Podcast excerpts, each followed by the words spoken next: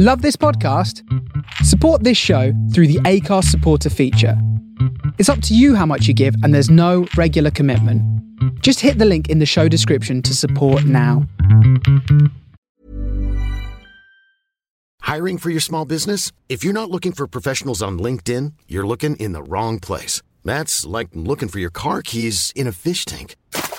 LinkedIn helps you hire professionals you can't find anywhere else, even those who aren't actively searching for a new job but might be open to the perfect role. In a given month, over 70% of LinkedIn users don't even visit other leading job sites. So start looking in the right place. With LinkedIn, you can hire professionals like a professional. Post your free job on linkedin.com slash people today.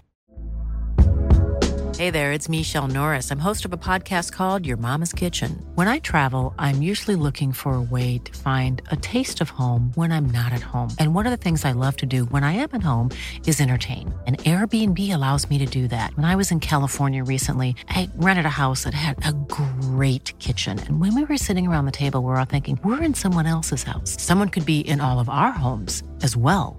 If you have a home, but you're not always at home, you have an Airbnb. Your home might be worth more than you think. Find out how much at airbnb.com/slash host. All right, mate. So we're going to go in three, two, one. Lions Lounge Lockdown, episode 12. Big Danny Dichio, all the way from Toronto in Canada. Thanks for joining us, Dan. No problem. Thanks for having me on. Appreciate your time. So we're going to talk about your career, your time at Millwall. You said uh, off camera about 18 months in total. How did you first join the club? Originally on loan, wasn't it? Yeah, I mean it was uh, it was towards the end of uh, I think it was a 02 or 03 season, and um, I was kind of in limbo at West Brom. I'd fallen out with the, the gaffer, the manager there, Gary Megson, and I just wanted to play. My family had moved back and forth from London when I was in West Brom.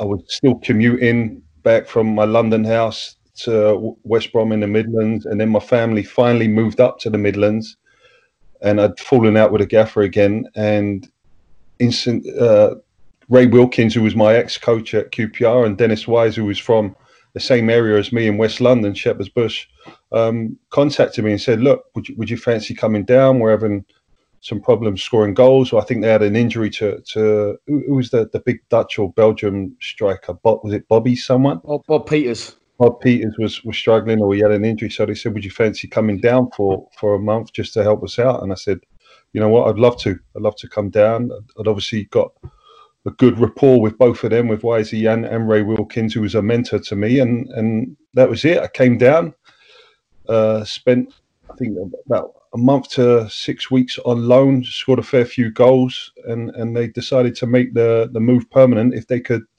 come to an agreement with West Brom. But what's your first impressions of the club being there under Wisey? What, what, how did they sell the club? I know they probably didn't have to sell it to you too much, but what did they say to you about the club and, and sort of things to get you in? They basically said, look, there was a, a, a really good group of lads down there that were very together. They couldn't offer much in the sense of we've got a wonderful training ground or we've got an unbelievable stadium. And, and, I said, to be quite honest, I'm not interested in that. I want to come and play and I want to come and play for uh, a group of staff that are honest and upfront with me and can give me the opportunity to play football because I've been in and out of the team at West Brom. I knew a couple of the, the boys that I've either played against or played with at other clubs um, that were in the Millwall dressing room already. And uh, that was basically it. I, I, I drove down to to South London and they put me in a hotel for the night. And then after about a week or so, I started staying with Timmy. Timmy put me up in his house because his family were back in Australia. So I settled in really nicely, and I got I got to grips with, with the squad and and and the actual players on the team were were very welcoming. And as I said, I knew the staff already, and I thought we had a really tight unit there in those days. Mm. Yeah, you, you, know, you was uh, rooming with Timmy Cahill. Yeah, what was he like, Timmy? Well, no, I was I was staying with Timmy, so I stayed in the hotel for a couple of uh, nights. Then I was staying at my mum's, but my mum lives all the way over in West London, so it was a long drive to get to the training ground. So in the end, yeah, yeah. I uh, I stayed. Timmy said, "Look, I can put you up at my house. My, my family are back in Australia, so I stayed with with Timmy at his house, at, at his mansion. Uh, that had a lot of room in it, so we I, that, that helped me a lot in settling in. Yeah, yeah. So, so you go, you walk straight into a team that's sort of been promoted in 2001, 2 2. The following season, just missing out on the playoffs, and then we're looking to go again the season you joined, and we we go on this spectacular cup run. As you said, was it Telford? You, you remember playing in that game? 2 0 yeah. at Telford. They got called off about six times before I actually went ahead, I think. That was right. Yeah, there, we had a lot of uh, rain, and and their uh, their pitch weren't the best. Um, typical non-league ground. It was heavily waterlogged. Even when we played the the eventual game, it, we knew it was going to be a tough tough game for us. But as I said, with our with our team spirit that we had, we had a lot of players that had played in and around the like second division, first division anyway. So I thought we were very comfortable in going there and getting the result. Mm. So originally you joined on loan. I think you scored five in five on loan. That's right. Yeah. Yeah. Um, hit the ground running. A typical Millwall player, really. It was. It was almost like a. It was a perfect fit. You had a lot. Obviously, scored five in five is no, no mean feat. He was very good in the air. You had some great service coming in from from on the wings. Paul Ifill especially. Yeah, I love playing with Ifill. So I think he was uh, one of.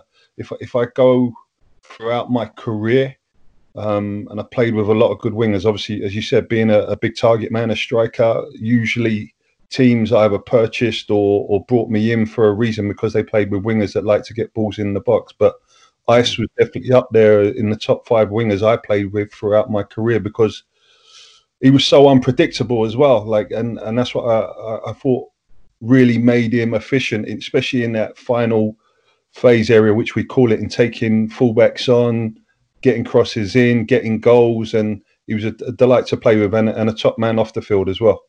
Yeah, yeah, he's. Uh, we've had a chat with us, and he uh, he really is a top man. So let's talk about this FA Cup run. Obviously, you didn't score against Telford. Fourth round against Burnley, you get the only goal of the game. That was from I think that's from an Ifill Cross, wasn't it? Another bullet header. Yeah, that was. No, sorry, the the goal was it Burnley at home? That was from Muzzy. That was from Kevin Muscat. Oh, was it? Yeah, that was from Kevin Muscat cross. He, he crossed it, and he, he was another player that could put in a, a beautiful cross on a sixpence. He done that numerous times for me during my Millwall career. Um, but that was a, that was a closer game. But I'm I'm not sure if we played Tranmere before that or Tranmere after. Tranmere was after. Tranmere was, and then Muscat hit the hit the bar uh, from the penalty and going to a replay, didn't it? That's right, and we had to go back up to Tranmere. But I just remember that Burnley game being, I think it was televised on on uh, BBC on a Sunday, was it?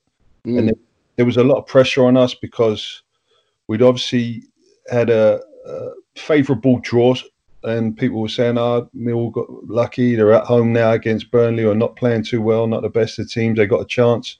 I think because we've been delayed against Telford, the draw had already been made as well, and we had Tranmere in the next round if we could beat Burnley. So there was a lot of pressure on us at home, and uh, we felt that within the team. Um, it was strange because, as I said, we had a good team spirit we hammered each other in the locker room, but when we went out on the field, we were like very, very tight unit, good team spirit within us. We we would drop the gloves and, and, and scrap with anyone. We would we would try and play with anyone as well. We we weren't all the most technically gifted players, but as I said, we'd always lay it out on the field. That's how just Wisey used to treat our team talks, our team meetings before the game, and and we went out there against Burnley, and I thought we were we were we were pretty flat, but uh, we we managed to get the win in the end. It was a late goal, I think, good cross from Muzzy, and I just remember the the elation, not only with the players but with the fans as well. It was a good crowd that day at the Den, and we managed to nick the one 0 win.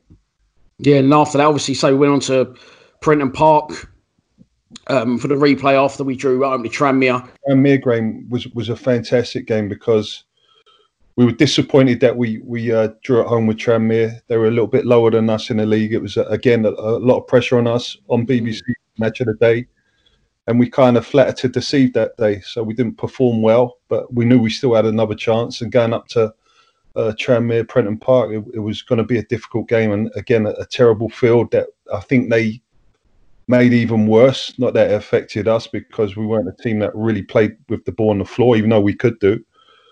And I remember Chopper scoring a great goal and, and Timmy scoring a lovely goal as well. both goals that I was involved with. But I think Chopper scored like a volley that day that nestled in the top corner.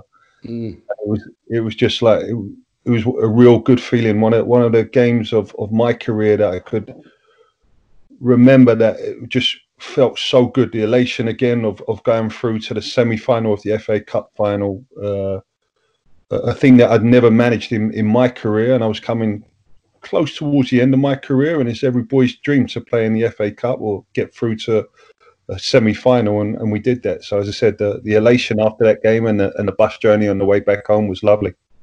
And then almost, I was going to say the perfect draw. Really, obviously, you wanted to try and avoid. I would say we want to try and avoid the big hitters, obviously in the semis, which we did, and we ended up playing one of your former clubs, Sunderland, at Old yeah. Trafford.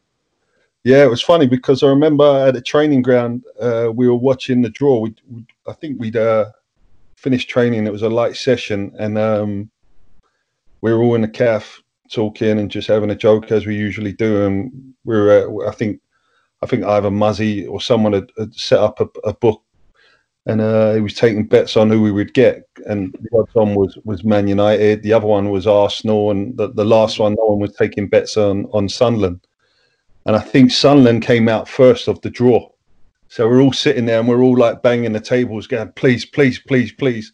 The ball comes out and it's Millwall. And we, we just thought we, we erupted in that in that training ground in the calf that day because it was odds on that we were going to get one of the big hitters. The, the balls were either mm. hot and uh, they were going to draw out, the, they were going to separate the two big teams, but we managed to get Sunderland and uh, at Old Trafford, which was amazing feat for us because we knew, and I'm sure Sunderland thought it at the same time, that it was a, 50-50 chance that we had in getting through to the FA Cup final. Yeah, we beat them twice that that season in the league, home and away. So, suppose the law of averages, they probably think when they, they owe us, they got to do a number on us, but they didn't. Uh, Timmy Cahill scores early. You had a good game that day. I remember uh, towards the end, you had an edit, didn't you? had a chance to score a second. Their goalkeeper saves it, but had that feel for you playing against your former club? getting one up on them? Yeah, well, it was, it was kind of bittersweet for me because I'd spent probably four and a half years at Sunderland, um, the most I've ever kind of spent at a club after QPR where I grew up. And um, it was a difficult time for Sunderland. They were going through a little bit of a, a, transition as well. Mick McCarthy was in charge of them. Obviously, he had Millwall ties as well because he'd been at Millwall for a long time and he's a lovely fella, guy I got a lot of respect for. And there was obviously players on the team as well that I played with. But at the end of the day, when you when you're a footballer, you're going out on on the field, whether you're playing a pickup game with your mates or you're playing non-league or wherever you are, you're going out on that field to beat your opponents. And and even though it was an old old club of mine, I'd always had a good record of scoring against old teams that I was playing against. Um, the win and the victory afterwards was a little bit soured because of of Sunderland, who I have a lot of affection with, uh, a lot of respect for as well. And even at the end, going around after the game, a lot of the Sunderland fans stayed and, and clapped us and was, was saying congratulations to myself as well. And fans I, I, I even remembered from their travelling support because they travel in such big numbers and mm. they were very respectful and, and wished us all the best. But it was it was a little, as I said, bittersweet as well.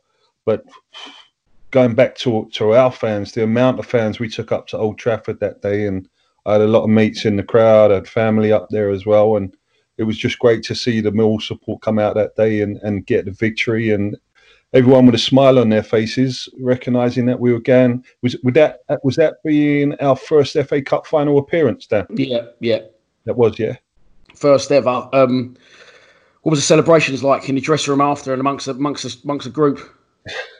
You know what? It was kind of it was strange because I still I still didn't feel that we recognised that we'd got through to an FA Cup final. It was kind mm. of we were in a daze a little bit, and obviously before the game, it was funny because Wisey and Ray always come up with with different team talks and Wisey was the guy that would, would try and get stuck into you and say, look, we're going to do this, we're going to get stuck into him, do do that. And Ray was the mediator. He was the guy that come in very calmly and, and set everyone down and said, look, we're going to try and do this tactically or what. But on that day, Wisey come out? He hadn't been around. He'd obviously got changed, but then he come out and he come out with a tray of uh, little shots for us. I think there were shots of brandy or, or whatever it was. And he said, fellas, we've done ever so well in, in getting here, and I want to I want to toast you all. So he made us all take a little shot. I'm sure it was rum or it might have been port or whatever it was. It was only a little shot to take a quick swig before we went out to, to the game. So afterwards, uh, we Oh, yeah, that was before, a little live in before the game. liven up before the game. What's going on here? Like he's ever. It was it was actually a really good tactic from him because he knew that everyone was obviously nervous. A lot of boys had never played in in this stage of the cup final, including myself, and he just wanted to settle everyone down. He was he was obviously an experienced guy. Him and Ray had been there, done it, um, and he just wanted to settle everyone down. So everyone kind of looked around at each other to see who was the first one to to pick up a, a little cup and Timmy or Muzzy said, "Fuck, right, let's go." Swigged it back, and that was it. We were all out there. We didn't even do much of a tactical talk. We did that all through the week, and we went out there. It was it was a very physical game, if I remember. There was a lot of harsh tackles going on. There was a few injuries here and there. Um, players had to be carried off, but we were both just showed you the commitment level of, of both teams wanting to get through to the FA Cup final. Yeah, like you said, um, you was all good players, but more, no more for really being a very physical, uh, determined, but group of hard fuckers. Really, let's have it right. You, Denzel, uh, Muscat, Wisey. What was that like to train with them boys day to day? Was it was it was it intense in training as well? Uh, it was because that's how that's how we we played on a weekend, and that's how Wisey wanted us to train. And if someone kind of shirked a tackle or wasn't putting it in, it wasn't just Wisey calling people out; it was other players within that group. But we had a massive amount of respect for each other as well. And whether you'd had an argument or a row with someone on the training pitch, it was all forgotten about either through a handshake or in the calf or the, the changing room afterwards. And I played for teams where there'd been rows on, on the training ground and fields and it kind of festered. At Millwall, it always got sorted out straight away. And I give credit to, to Ray and Wisey and also to the group of players that we had back then that, that were like stand up people, you know, they, they, they said how it was and there was no beating around the bush. There was no room like whispering or fucking he's doing this. It was it was very straight up, and, and that's what I liked about our, our team at Millwall. Did they ever boil over in the, in the uh, training ground? See see players going at it at Millwall. Uh, not not more than not more than other clubs I've played at, because as I said, there was a there was a huge amount of respect for people. The banter was was was always on fire. We'd we'd always hammer each other. There was always banter going on. There was always people cutting people's clothes up, burning clothes, new players coming in that had no idea what was going to be going on. But as I said, there was an honesty within our group that everyone was was equal. Everyone was level. Even Timmy, who was who was our little superstar, who was going to go on to bigger things, we kept him intact. Uh, he probably bore the brunt of it, to be quite honest, but he took it all in his stride. Oh really? Yeah. A little bit, a little bit of Cahill Clobber getting getting cut up here and there. Yeah, It was funny. There was one. There was one keeper that come in. I think it was Marshall, Andy Marshall, that come in, Yeah, um, and we signed him because I think uh, Big Tone had, had had an injury for a long time. We had another keeper that come in that struggled a little bit, and Marshall came in, and uh, on his first day, the boys were like, "Fuck, we're gonna get this guy. He's having himself a little bit." So he's he's in the careful. He's getting some treatment, and the keepers always go out a little bit early. And I think even Wisey was involved with this. It was Wisey, Muzzy was always involved as well. And they took his clothes, and they went out onto the training field where the keepers start doing their warm warm up. And on the training pitch, they put a mannequin in the six yard spot in the goal, and they put his got his clothes on it on the mannequin. what was And they- Bastard Clobber? Yeah, so it was horrible club, but he thought it was like top, top yeah, it was like Hugo Boss, whatever it was, Gucci, and we're, we're all in our tracksuits and whatever, just coming in casual. So they, they, they put his, all his clubber on this mannequin and they taped it up, and I think Wisey even lit it a little bit as well at the bottom, and it didn't light properly. And he's gone out for his warm up, and he's absolutely lost his shit, Andy Marshall. Here? Is this a professional club? And we were just starting our warm up. We were in hysterics, and that was just that was just part of of what we did every day. From why is he cutting Darren Ward's jeans because he was having himself Wardy as he did. He thought he was uh, the South London uh, Beckham, um, but he was nowhere near it. just had to take it. It was from anything, from that kind of banter, whether it be with your clothes, whether it be with just people mucking around with your car. It was just everyday stuff that kept you on your toes, but actually added to the team spirit that we would have when we went out on the pitch for that game at the weekend or midweek that we would fight yeah. for each other. Did he um did he wear it in the end? Well, not wear it. I mean, like, did he did he accept it in the end, Marshall? Yeah, he, he had to. He had to. He uh, he his bottom lip dropped for for for a couple of days, but uh, in the end, he said that's that's part of the banner. He wasn't used to it being at certain other clubs, and he was just he had to get used to it very very quickly. He actually done well for us in the end. I think he actually played in the FA Cup final for us. You mentioned him there. He's obviously you would have been around him a lot growing up. Ray Wilkins, we've heard a lot of good stories during yeah. this series about Ray, just what a legend he was, what a gentleman he was, the clobber he wore, the, sorry, the clobber he wore, how, how good he smelt, but he still had a bit on the pitch as well. Yeah, he did. It was. It was. Uh, I knew it because I obviously grew up at QPR where Ray had played. I played with Ray at a, a really young age, and he was t- towards the end of his career. He'd gone away and finished his career somewhere else, but then they kind of brought him back in as the gaffer, as a manager um, at QPR when Gerry Francis left. So, said, I was he was a, a mentor to me, a guy that I respected a lot, I looked up to, I listened to, and being a young lad from from uh, West London uh, at 17, 18, where you, you kind of think you know everything. There's, there's not a lot of people that you actually sit down and listen to and respect a lot, and he he was one of them. Um, a guy that would would pull my ear if I needed it, kick me up my ass if I needed it, but also put my arm around me and, and be.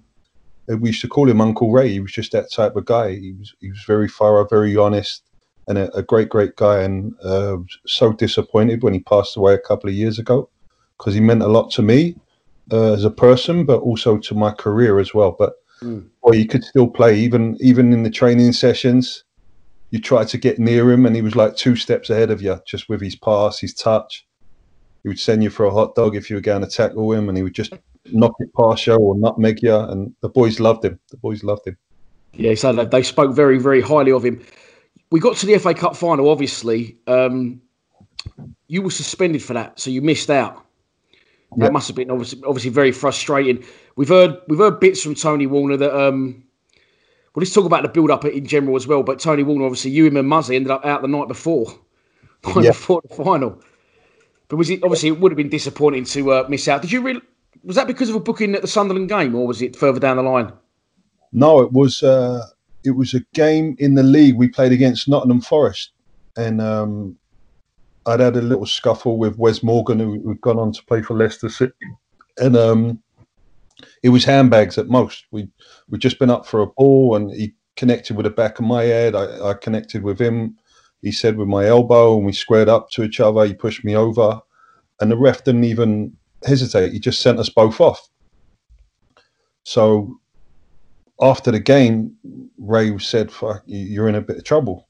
I said, "Why is that?" He said, "Well, two weeks' time, we're playing in an FA Cup final. This could affect your uh, your your place in, in the lineup if if you're suspended." So I went, "No, it can't be." So obviously news had gathered, and and a couple of days later, it worked out that I would miss the FA Cup final. So we tried to appeal, tried to contact the referee, and he was an older referee, absolute tosspot. Wouldn't have none of it. Wouldn't even listen to it. Wouldn't even look at the, the, the review or anything like that. And it was probably one of the hardest moments in in my career because, as I said before, it was Millwall's first time in the FA Cup final, but it was also a dream of mine from from a young age, from watching the FA Cup final on a, on a Saturday afternoon, the build up, watching it from the morning, seeing all the build up to it.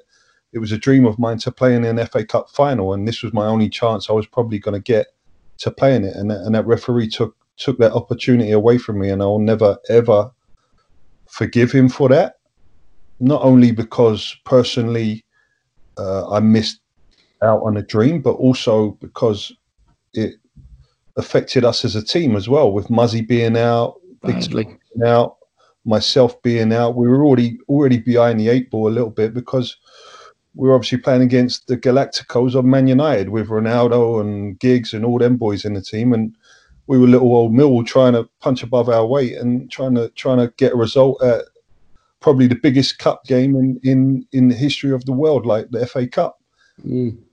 I'd agree, mate. You know, not just because I'm talking to you, but we missed a few players that day due to different circumstances, suspension. But yeah, obviously that day, um, you was the biggest miss, in, in my opinion, because you know, we still had Neil Harris, but we needed that target man to try and make the ball stick because we didn't get it forward on many opportunities anyway. How did um, how did that? I mean, you would have been gutted, wouldn't you? All, all the build up, all the suits, all the hype, all the press. You must. Was you just like fuck this? Yeah, I, you know what, Dan, as well. It was, as I said, it was probably the toughest moment in my career, and I actually con- contemplated giving up football. I was that, really? yeah, I was really that low because I just felt I got no backing from the PFA, got no backing from like the FA as well to go to the referee and let and make him look at the review or listen to the appeal. Um, the club tried to do as much as they could. Wisey, Ray, uh, Theo at the time as well, and I just said, "Fuck this! I, I can't be around this because I thought I was affecting the boys as well." You know, when you've got kind of I wasn't sulking. I was just wasn't myself. Mm. So Ray pulled me and he said, "Listen, I can tell there's something wrong with you." And he spoke to my dad as well. He said, "I think it's good for you to go and get away for for like three or four days." So I said, "Maybe that's the best thing." So uh, me and my wife, we we went away, uh, went on a trip somewhere for four or five days, and really had a good long kind of think about what I wanted to do with with my career. It's been something I've done all my life since I was nine years old when I signed with QPR, and football's always been part of my life. And as I said, that was a real tough moment period for me in my in my career and in my head mentally as well, in in where I should carry on with football. Because that, that dream had been taken away from, from me and, and mm. I was really upset at the time. But I also knew that it was a big day for for the club and for all the players. So I think that three or four days going away helped me realize that as selfishly as I could be in, in not wanting to be there, I had to be there for, for the group. And I came back and, and tried to involve myself as much as possible. The, the club involved me in, in the team photo. They got me a suit. They, they made me travel all the way there. And and even on the day, it was still a tough day for me. Like mm being in in the changing room beforehand, going out on the on, on the actual pitch. It was tough for Muzzy and Tony as well. You know, we we were There's all, three big characters there, three very big characters for that dressing room minute to not be involved. Yeah, and it, it was tough for us. I think being a younger player, you could probably get away with it a little bit more because you know you've got an extended amount of time to maybe rectify it or get back to a cup final or get whatever it is. You're going to have a, a longer career, but all three of us were coming towards the end of our careers, and it was it was a day that the fans will remember, and we will remember in different ways, you know, because mm. it was just different emotions going through through through our heads that day, anyway. Well, Tony Warner said that he he walked the team, he walked out with the team in his suit. Yeah. Um, but he said he was still pissed when he did that. Yeah. Because he'd been out the night before with you and Muscat. How does that work? Did you get the nod to go out or did you just sneak out? Uh, no, I think, as I said, why is he pretty um, good like that? Um, we went for a couple in Cardiff. We had a couple of mates there. What Tony had a couple of mates there, and we just joined up with them.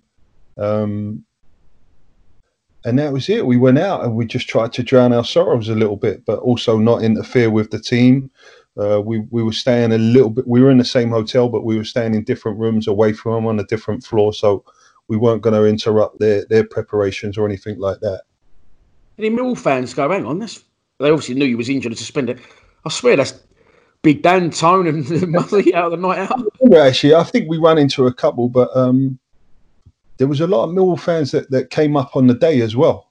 Yeah, I'll travel up on the day. Yeah, yeah, a lot, a lot of Millwall fans turned up on the day. I know that Millwall and Cardiff, my, my friends were there as well, and Millwall and Cardiff don't really have a good relationship anyway. And I think there was rumours that Cardiff were out the night before looking for Millwall fans and stuff like that. So I'm not sure. We we can't. We tried to stay as close to the hotel, and there was a couple of friends that we had that were were living in Cardiff and showed us around as well.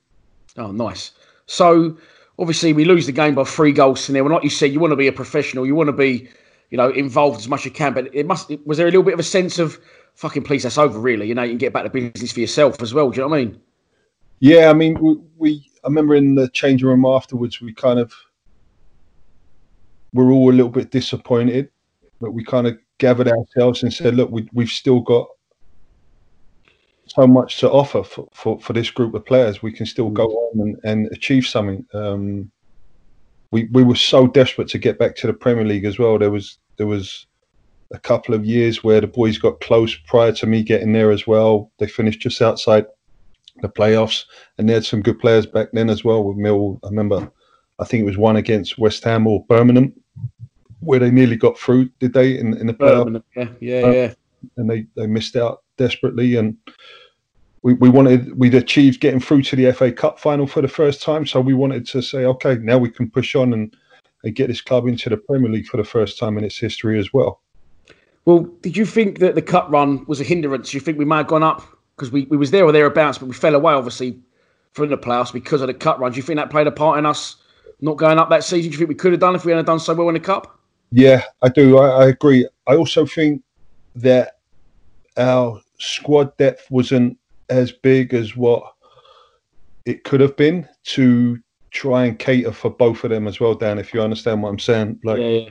I feel we might have put too many eggs in the basket of getting through to the FA Cup final because we knew what the draw, what the run was going to be for us, and we we we either drew or we lost games in in the championship that year that we should have won. There was a couple of games that I was really disappointed with where I think there was one against Watford at home, and there was another one where, for fuck, on, on our day we can we can easily get the three points. We can nick. We don't have to even compare ourselves against this team, and we drop points unnecessarily. And I, I do think that was a hindrance, but I do also think that there was a couple of niggly injuries that we got. There was some suspensions, as you mm. do in the season. That's normal. But I just didn't think we had the squad depth there for, for players to kind of step in and keep the ball rolling for us. Yeah. So just wind it back a little bit. You say you was on loan at Mill at first. You come down for the original month. After that month, was, was it then agreed that you was going to join the club? Did, did they say to you, "We want you on a permanent"? Yeah, well, Wisey had already There's never been a faster or easier way to start your weight loss journey than with PlushCare. PlushCare accepts most insurance plans and gives you online access to board-certified physicians who can prescribe FDA-approved weight loss medications like Wegovy and Zepbound for those who qualify. Take charge of your health and speak with a board-certified physician about a weight loss plan that's right for you. Get started today at plushcare.com slash weight loss. That's plushcare.com slash weight loss. plushcare.com slash weight loss. Hiring for your small business? If you're not looking for professionals on LinkedIn, you're looking in the wrong place. That's like looking for your car keys in a fish tank.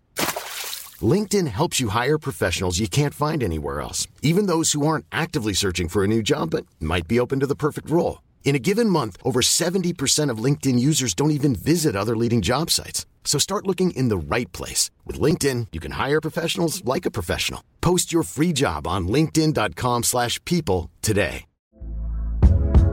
Hey there, it's Michele Norris. I'm host of a podcast called Your Mama's Kitchen. When I travel, I'm usually looking for a way to find a taste of home when I'm not at home. And one of the things I love to do when I am at home is entertain. And Airbnb allows me to do that. When I was in California recently, I rented a house that had a great kitchen. And when we were sitting around the table, we're all thinking, we're in someone else's house. Someone could be in all of our homes as well. If you have a home, but you're not always at home, you have an Airbnb. Your home might be worth more than you think. Find out how much at airbnb.com/slash host. Since 2013, Bombas has donated over 100 million socks, underwear, and t shirts to those facing homelessness. If we counted those on air, this ad would last over 1,157 days. But if we counted the time it takes to make a donation possible, it would take just a few clicks. Because every time you make a purchase, Bombas donates an item to someone who needs it. Go to bombas.com slash ACAST and use code ACAST for 20% off your first purchase. That's bombas.com slash ACAST, code ACAST. Kind of been having private talks with me to say, look, we want to make this deal permanent. It's basically the agreement between the two clubs. Now you've got to speak to West Brom, what they want for you. Uh, we've got to speak to Theo and what the, the club and the board of directors can offer as well. So there's a lot of stuff that we've got to try and iron out. And I said, look, I'm I'm willing to come back down there. I'm I'm back home in London where my family is. Uh, I love playing for the club. I enjoy the group. I haven't enjoyed my football like this in a, in a long time, and I really feel we can push on with this group and and not only get in the playoffs, but push through and try and get in the Premier League. And he said, well, let's see if the club are all talk or they actually want to push this through and start bringing in players that are going to help us get there. Yeah. So on my part, it was it was very easy. Uh, I kind of laid my cards on the table. and said, "Oh, if we can get this done, let's get it done." And in the end, I think Theo ironed out some clauses with with West Brom if we got up and stuff like that that they'd have to pay extra money, and they got me on on the cheap uh, in the end, which was good for me, but also good for for Mill because they could spend some money on on other players and bring them in in the summer. Well, on the cheap, yes, but obviously Mill predominantly don't don't pay hardly any money. I think our record signing still to this date is only 1.5. I think we paid half a million for you. Could have rose up to about three quarters of a million. So yeah. it was. Uh, I was obviously happy with that. It's good business, but it's still quite in the terms of it being 2004 as well. It's not. That's quite a lot for Mill to spend. But I know what you mean. It's not. It's not a lot of money, really, is it? Yeah, because when I first spoke to West Brom, they were saying, "Well, we want to recuperate at least one million for you," and I was like, "Well, I'm not playing here. I'm you're paying me. I've fallen out with a manager. I think if we can all be sensible about this, then you can understand where Millwall are coming from. They haven't got a lot of money, and what you're going to ask for, they're not going to be capable of paying." So there was a lot of talks between my agent and then the club, and then I went to the West Brom chairman to say, look, can we can we please iron this out for the for the sake of myself? The club can move on. You've brought in another striker now, so so he said, look, we'll, we'll try and come to some agreement. There was a week or so, I think, just before we played, either Crewe or someone away, that it looked like it wasn't going to get done, and and Theo managed to get it done, and I was thankful. I was really happy that it got done because as you said, 500 grand is a lot of money to, to Millwall. Mm. It's not a lot of money to West Brom. We've been back and forth from the, from the Premier League getting their parachute payments, but to Millwall to splash out that money was was a lot of money. Did you have any dealings with him, Theo? I know he's the chairman, but did you? Uh... Yeah, I spoke with him a lot, um, in the sense that he was trying to push me to go to the club and do a backhand deal and palm money off that they owed me. And I said, look, I'm not going to do that because I've got to speak, think about my family as well. It's not you guys that are paying me that money or you're going to lose out on it. But he was kind of saying, well, if you palm some of that money off, then we can pay less. I said, I'm not going to do that, Theo, because you wouldn't do that. You're a business guy yourself. Um, but he was a wheeler and dealer. He was a character. Him and Wise, he used to go at it all the time. Um, Did they? Yeah, I think that was the, that was kind of the end of of Wisey that he couldn't deal with it in the end because Theo was was was a guy that wanted to push the club up. He was a business guy as well. He knew what made sense, but he was a wheeler and dealer as well. And if he could cut off corners here and there, he would try to. But that was that was the the end for Wisey in the end because he wanted to push on as a manager. He wanted to try and progress and develop, and he thought he could do that with Millwall. But in the end, I think that was his downfall. Yeah, I think it's a bit of a strange situation because, as I said, we spoke to a lot of players that were in the sort of the, the 2000, 2001, up until when you joined and just beyond as well. And it seems like an unbelievable sort of four years, four or five years for the club. But we've heard, you know, conflicting stories where the, the, the issues in 2002 with the Birmingham game, by the time Wise had taken over and was taking it forward, you know, the wheels are starting to come off a little bit in sense of him and Theo arguing and, and where the club was going. So maybe the um, the FA Cup final sort of glazed over that a little bit. But another problem that the FA Cup, it's not a problem. Another another obstacle that the FA Cup final brought along with it was obviously the year after when we could have probably had another go at getting promoted was the uh, UEFA Cup campaign. Yes, definitely. And and you talk about a team that's got through to the FA Cup final now, a team that's now in the Europa, the, the qualifications for the Europa League, a team that just missed out on playoffs.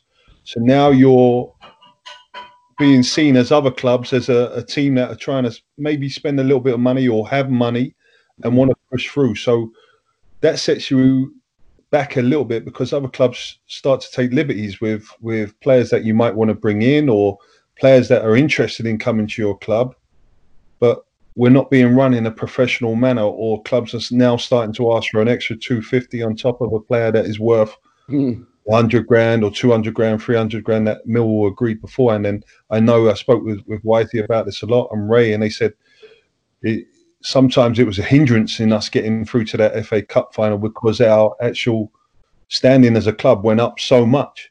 And it's it's yeah. not Millwall's the most liked football club in England anyway. But now, now we're starting to be a little bit more successful, and whether it be people throughout the FA or people around England or clubs or owners, whatever it is, trying to put their thumbs on top of our heads and saying, "No, you got to stay there." And yeah. I really that was that was the case a lot of the time in in, in that year. Yeah, and uh, like players started to leave it. Obviously, like say, it attracts success, attracts attention, and Tim Cahill leaves the club. Steven Reid had already left the club. Tony Warner leaves the club, and uh, uh so a, a new sort of core of players started to come in. We started the season off very well. The following season, 2004, 2005, you didn't score on the opening day, but you, you scored in the next three games: Leicester at home, Reading away, and someone else at home that escapes me. I've got it written down there somewhere. But um, yeah, big day off to a flyer in the 2004 2005. Three yeah. goals in the first four games. Yeah, it was strange because we, we weren't actually playing too well as well, Dan. It was like, hmm, we brought in a new group of players. Jody Morris had come in. We brought a couple of Canadians in as well. There was yeah, another, we'll about them in a bit. Yeah, there was another striker that I bought. We brought in Scott Dobie, I think it was. Uh, so we were still trying to find our way a little bit, but um, we weren't playing particularly well. We'd been out to to Canada on a long pre-season trip. Uh, we come back, and as you said, we also had the Europa to look forward to. Um, that was still being discussed where we were going to play it. Are we going to play at home first, away first? There was there was obviously a lot of worries about us traveling over to Hungary. Um, and then I actually got a, a, a, double hernia operation as well. They they were struggling with it in the off season, and they tried to put it off, put it off, but then it come back, and I had to get uh, the injury sorted out to get operation done. Yeah, because you scored three of the first four, but then after that, the next goal you scored after that wasn't until November because obviously you was out. You've been out injured, hadn't you? Did you have the operation? Yeah, it was. It was funny. I had the operation, and I, I didn't really recover as, as well as they thought I'd recover, and they, they thought it possibly been my back again. I'd had two back operations earlier on in my career, and they started to thought that it could be linked to that again, and it was just it was a frustrating kind of three or four months for me in, in trying to get back on onto the pitch. Just want to talk about say we've spoke in depth about a lot of other players, but new players started to appear at the club. So let's, let's talk about a few of them. You mentioned them briefly then. The, the Canadians, Adrian Serioux and Josh Simpson. What Adrian Serioux, just a random. That's that kind of happened at Millwall. We came in. I remember his debut was uh, his home debut, Leicester at home. He had, he had a weldy. He had an absolute rocket of a long throw, and he That's looked like it was going to be unbelievable, but he uh, he wasn't, was he?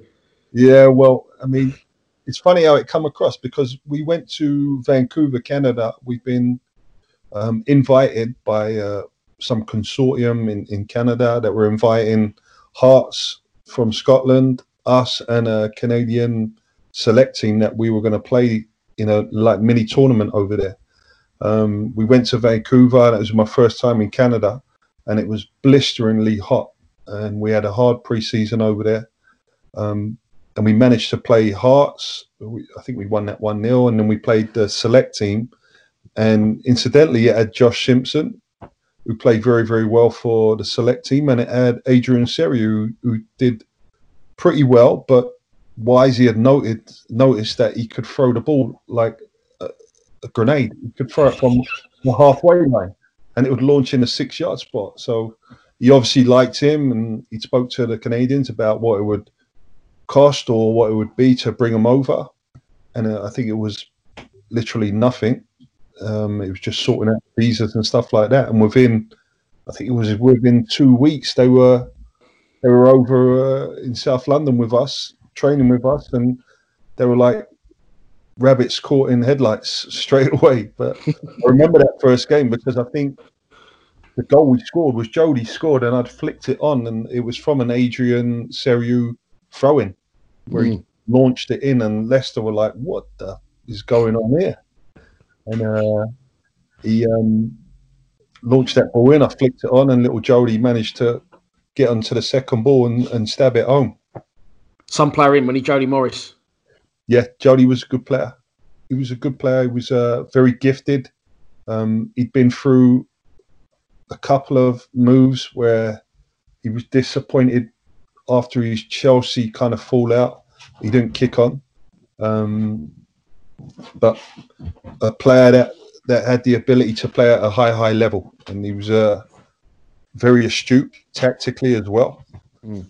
And Wisey brought him in, and I thought I thought he would have been a lot more influential than he was but maybe it was the players around him that he struggled with as well. But a, a good player nonetheless that that uh, was a, a, good addition to our group. Getting back, sorry, getting back to the Canadians, I took you away from it. What was they like? You say those rabbits, rabbits in headlights. Did yeah. you have many dealings with them, like just socially? How did they cope with South London life?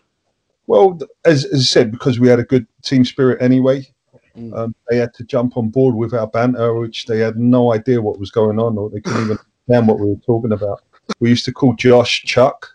He was Chuck the American, even though I, I pointed out to many of the guys that Canadians are different than Americans. It's like calling a Scottish person an English person, but he was still known as Chuck. And then Adrian was just known as Rasta. We called him the, the disaster Rasta. but he was very calm, collective, sometimes a little bit too laid back. Um, and again, I, I, think they were just we didn't really think thoroughly enough about how these boys were going to be introduced to, to not only living in England but to playing for Millwall Football Club. The, the disaster Rasta was he? Uh, was that because of his obviously his ability on the pitch, or? I think it was a little bit of both. A little bit of both. Just, just the way he handled himself. He was very laid back. He was late for certain things, and I oh, still really? now he lives here in Toronto and he talked about his time living in South London. He was like, Holy shit, I would never ever go back to that place in my life. I don't think he had a good time living wherever he lived. Oh mate, that is absolutely classic. Another, another character from that squad, and I've, I've I've met him a couple of times, and I've I've, I've heard him on other podcasts. Graham Stacks, that's an absolute crackpot, isn't he? Oh yeah, he came. I think he came in from Arsenal. I think Wisey managed to nab him from Arsenal, like youth team or the under twenties there, and he was a li- he was a lively boy as well. Um, he was a DJ like myself, a DJ back in the day, and uh, a typical goalkeeper. He couldn't sit still. He was always talking, always bantering. He loved the banter with us. He settled in really well with us, banter wise. Um, but another character, another character that was welcomed in by the group, and it was I just I feel that we bought too many players in. Then when you bring in too many players, it's very hard to be consistent and and understand what the, the group's about. And yeah. you can always bring in two or three, I think, and try and settle them in a lot quicker. But when you bring an influx of like seven to eight guys, like we did that that year, it was difficult for not only the players um, that had already been there already, but the players more so coming in. Mm, yeah, I know you're saying it can upset the uh, the dynamics of a good little group um, yeah. bonding sort of thing, can't it? So you missed out on uh, Hungary. Yes. Ferencvaros, which you did you not even travel? I didn't even travel in the end, and um, as I said, I'd had the double hernia operation, and they were kind of thinking that maybe I could travel to get limited minutes. Um, but in the end, it, it wasn't on. Uh, I was still struggling. The doctor said no. I think the first game was at home, wasn't it? Or was it away? Um, first game was away, yeah. Right, yeah. So it was the second game, which I think I came on for limited minutes in the second half, and I was still struggling with my injury then. Um, but Wisey had asked, like said, can you can you manage to get some minutes and give us something? and uh, managed just getting on for a few minutes. But I think the, the, the game was basically over by then. Yeah. So you missed quite a lot of the say after a uh, blistering start. You missed a fair whack of the season. You come back, your first goal back against the enemy, which will always uh, put you in a good books of Millwall fans. A one 0 win. You come off the bench against West Ham. I put it up on social media earlier. I don't know if you saw it, but another Muscat cross, another trademark Danny Dichio bullet header. Yeah, I remember that game because, as said, it was a frustrating year for me, and um, I think we'd lost to West Ham away that year um, in the first game, and then we'd, we'd obviously come back to the den, and we'd want to put one over on them, and again it was a tight game, and it was a late goal that, that I scored, and I just remember afterwards as well, we got the one 0 win, and we was going, myself and and Jody were going back through. Uh, I don't we went back through the old Kent Road, but there was a couple of Millwall pubs uh, close that were full of Millwall after outside the pubs afterwards, and they we got stopped at a traffic light, and I thought, oh, this is going to get messy here. And they obviously noticed Jody in the car because he wound down the window and said hello to him. But then they noticed me, and they started to come over by the cars, by the road, and they stopped all the traffic. And they singing the song. So that was that was a good moment that we stopped the traffic on the old Kent Road there. uh, I say, good job you scored the winner, mate. They weren't coming over for a bad reason. Let's come no, over and sing your praises. Could have been another way around, yeah, if we lost again. so that season, obviously, was your last at the club. Was your contract up, or no? So it was interesting because, uh, as you said, there was there was a lot of off the field dynamics that were going on with with Wisey and Theo, and they were wanting to push on. They wanted to bring more more um, players in. The, the season wasn't going as intended. And Ray had spoken to me and he said, Look, I don't think things are going to end up well here. And so I said, What, what are you talking about? He says, uh, I, I, honestly don't think things are going to end up with it. They're arguing back and forth. They're not agreeing on certain stuff. There's there's possible new owners that are thinking about coming in as well. Mm. I thought, fuck, I've just moved back down to London to be part of this club and and try and push on and get to where we want to get, which is the Premier League after last year. And now you're telling me that this could be the end of things with, with you lot here, like with with Wisey and Ray, who had basically come down to play for as well. And then there was there was more talk of players being moved on or players not being contracted, and it was it was a real mess at the end of the season. Uh, I didn't like it. I really didn't like it because there was no clarity coming from the club. Yeah. Uh, and also Wisey kind of let it known to the players as well that this is going to be his last year. Right. So it was so we still finished tenth that season. Yeah, we still did, but I still I still feel damn we could have finished higher.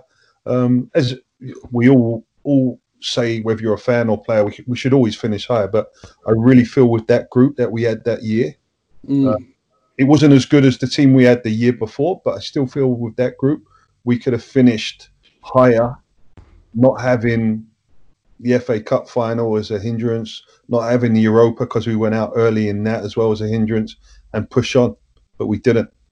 We spoke to Matty Lawrence as well. Yeah, and, and he got he got the same feeling. I think he left just after you, but he said it. You know that was it was going that way in the end, which is a shame. What was um, what were Wise and Theo arguing over? If they both wanted to take the club forward, could, did you know or? I don't know if it was was money. I don't know if it was players that they're bringing in, infrastructure of the club, and what he, Wisey was on about bringing new stuff into the training ground. And we, we were happy with what we were doing at the training ground, but obviously Wisey was used to different resources and, and different facilities. But we were more than happy. The fit, the, the pitches were, were beautiful condition. Uh, we we had what we needed, but I don't know if he wanted more staff or just more support, and he felt he wasn't getting that. So Wisey had made his decision, and I think Theo had made his decision as well. Right. So Wisey leaves the club, and then did you leave after Wise? How did it come back going to Preston? So through that summer, um, I'd heard rumblings on the wall that the, the, the, club had basically been trying to wheel and deal me out of there. So I spoke to Theo, and Theo denied everything. I spoke to uh, to Ray, and Ray wasn't in touch with anyone because he'd left as well. And um, decided to go through the summer. The club were, were, in my opinion, struggling to find someone to be the, the manager that year. They, they they approached a couple of people I heard, and they hadn't agreed on it. Again, that could have been money or whatever was going on with the club. Um, and then Steve Claridge came in. Right. And Steve Claridge was obviously a, a, hugely respected guy at Millwall, a guy that, that I'd loved watching on the TV. I'd met him a couple of times just through playing against him, and a guy that I thought was a, a, a nice guy, respected guy. And he basically said, he was very honest with me. He said, Look, the club uh, are trying to trim the wage bill. There's a, a lot of boys on, on money here that the club feel that they need to move on and move in a different direction. And he said, I'm going to be honest with you, Dan, you, you're one of them as well. He said, I'd love for you to stay here and, and be part of what I'm trying to do here. Um, but my, my hands are tied. So I was kind of not disappointed in Steve. I was, I was, I was happy that he was honest with me and, and he was being upfront. At the same time, I just moved all my family back down to London. We were living in, in a house down there and now I'm I'm getting phone calls from my agent that there's clubs up north or there's clubs in the Midlands that that want to sign me and, and push on for the Premier League. I was like, oh my god, I don't know what's going on. I was in like a real mix up because I didn't know what to do. Um, there was still so much uncertainty at Millwall um, through players, through staff. We'll say Claridge only lasted 35 days, didn't he, before he, he got removed? And I actually felt sorry for him because because Steve he wasn't supported either. He, he, he, there was no real staff there for him. He was kind of by himself. There was a couple of guys that had been brought up through either the academy or guys that he used to play with, but there was nothing concrete going on there. The preseason was the the actual setup and organization of it was all out the window. No one knew what was going on. We didn't know whether we were going away. We didn't know what was happening, what day we were going to start, what, Sounds like just, the whole structure of the club was just in a transitional period. No one really knew what the fuck was going on, did they? They didn't, and and that was what was upsetting for me then because. Mm. You know, as a player, or you know, if you're in a business or whatever it is, you can you can get a feeling of things ain't going right. There's mm. something going on here, and I felt that at Millwall. And again, I had to say to Steve, I said, "Look, I've got to put my family first here. I, I don't want to move anywhere because I'm happy here, but the club are basically saying that they want to move on from me. And he said, I feel it's in your best interest, Danny, if you can find yourself a club. So that was me on on on, on the transfer lookout again. And I said I was happy down in London. I was happy playing for Millwall. Um, but the club, as you said, the organisation and what was going on, it was all up in the air. And I felt sorry for the fans because they probably didn't know what was going on behind the scenes. Mm and I think it's like a within a week, uh, I've been on the road up to, to Preston because there were one of the clubs. There was another club, I think it was Sheffield Wednesday. There was another club in the Midlands. Sorry, how old was you at this point? I think I was 30, just turned 31. Mm. Or 30. I was like 30 years old. So I was like, I still got, I still want to give myself a chance of, of playing in the Premier League again or getting a team to the Premier League that's never been there. And Millwall were one of them teams that had come down with. Um, and then Preston were another team, a very old team. And I spoke with Billy Davies, who was the coach at the time. He said, "Look, you've played against us over the over the years. I, I like you as a player. I feel you're one of the missing parts for us, as as managers usually do. They they send they spill give you the spill to try and sign for them. Yeah, it's just a difficult decision for me because I'm settled down in London, but I'm at a club where I feel is going tits up. It just doesn't know where it's heading. He said, "Yeah, I agree with you.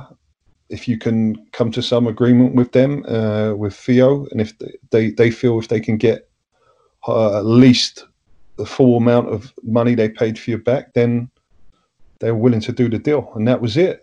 It was kind of I didn't even get to say goodbye to people at Millwall because I had my one conversation with, with Steve and in the office, and that was it. I got my stuff, and I was talking on the phone to him, and he said, "Look, the clubs are in in talks, they're in negotiations. Uh, they want you to go up in the next couple of days, and that was it. It's, it's funny because when I looked on, obviously, I remember you playing. I looked on Wikipedia, but in my mind, you was at the club a lot longer. You was, you, was a very popular when I said you was coming on today on social media that you was, you was going to be coming on. But he wasn't at Mill that long in, in, in hindsight. What could, um, if you could pick one memory, standout memory for you of playing for the club, could you pick one? You know what? I, I really, I, I, go back to that that game at Tranmere where we were really disappointed that we had not put them to bed at, at home and we didn't get the result.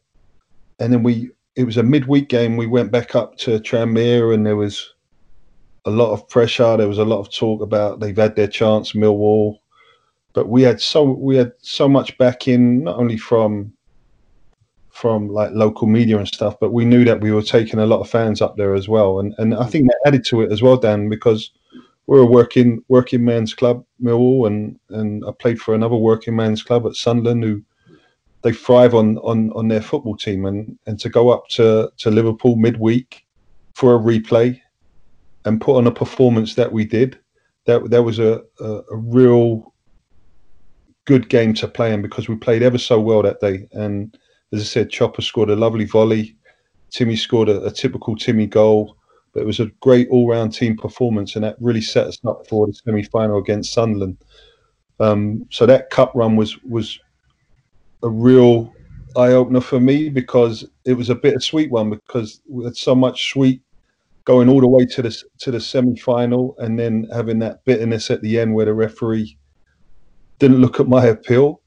Um, but I suppose that's what careers are made of, you know. Like some people are lucky to have a a career for so long, like I did, and I've got to be respectful of that. But as mm. I said, still never forgive that referee. But there was a lot of sweet moments in that lead up to that semi final and getting the result there and seeing all the Millwall fans there that day was was really great to see yeah, it was an uh, it was an iconic.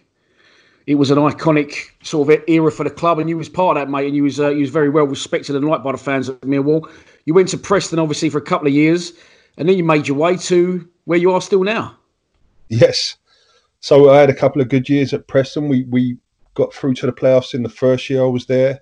The second year we just missed out on playoffs, and then there was a turnaround there. And I said, "This is enough for me. I'm not I'm not continuing to move home with my young family. My, my boys at the time, my two young sons had moved uh, three or four times. They've been in different schools, and I said, wherever I move next, I want to settle down with roots. And we'd always loved North America, so it was uh, an idea of myself and my wife, who's got an American passport, to to settle down and try and go and find a club in MLS. And there was a couple of clubs that had shown interest. I've been over to Chicago. We love Chicago been over to Los Angeles and, and had a look there. But uh, Toronto would come in with a, a, a, concrete offer for me to come over.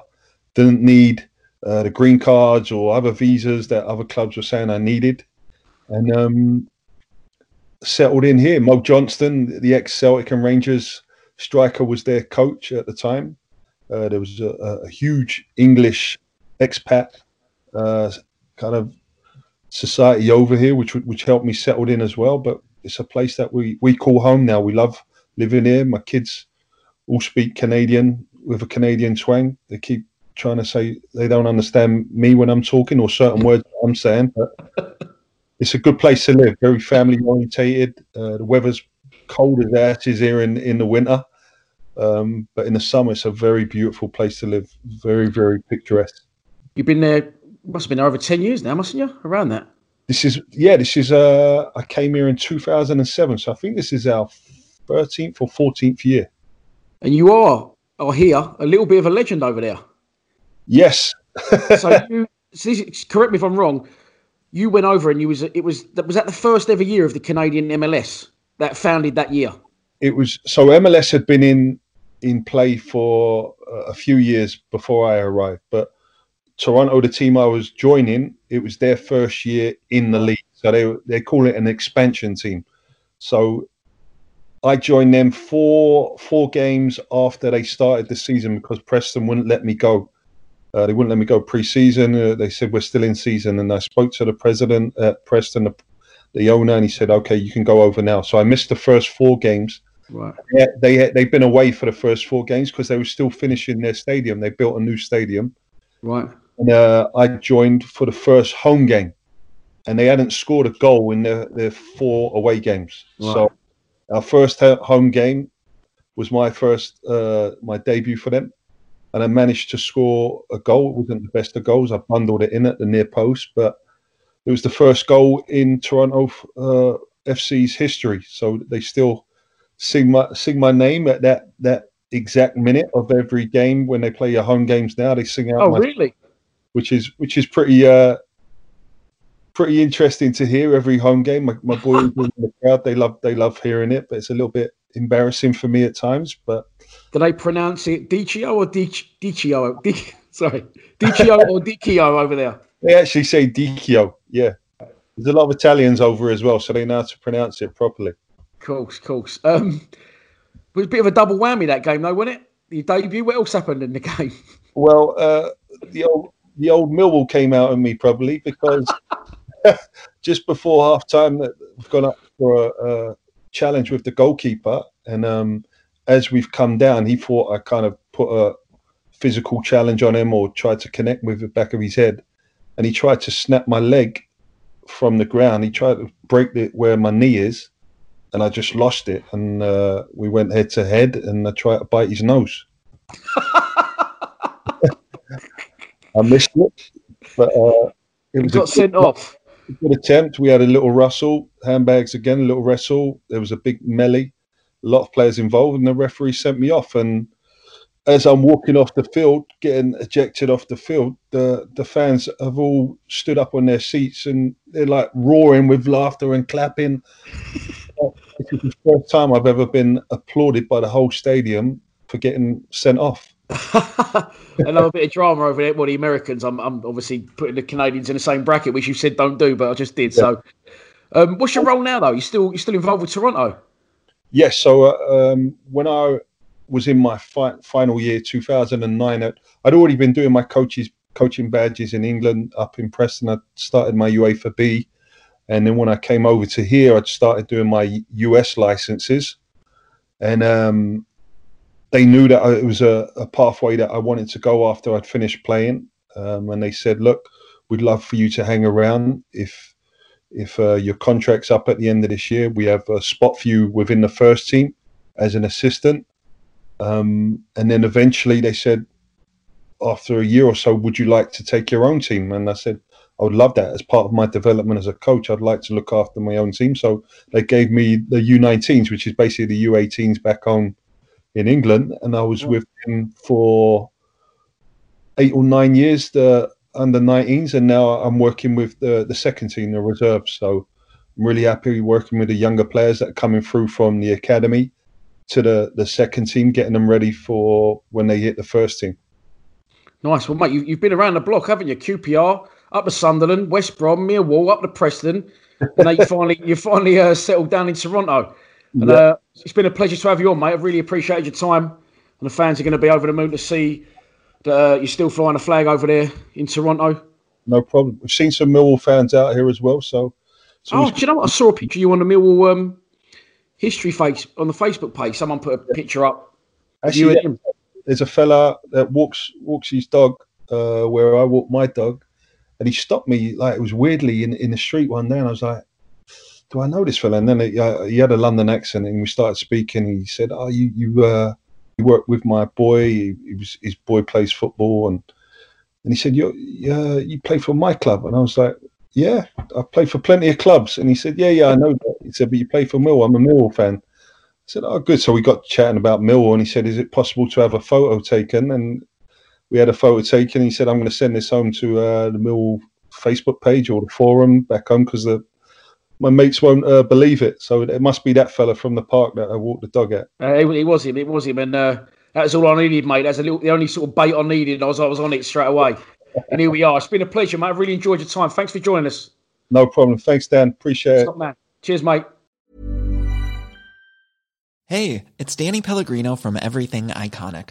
Ready to upgrade your style game without blowing your budget? Check out Quince. They've got all the good stuff shirts and polos, activewear, and fine leather goods, all at 50 to 80% less than other high-end brands. And the best part? They're all about safe, ethical, and responsible manufacturing. Get that luxury vibe without the luxury price tag.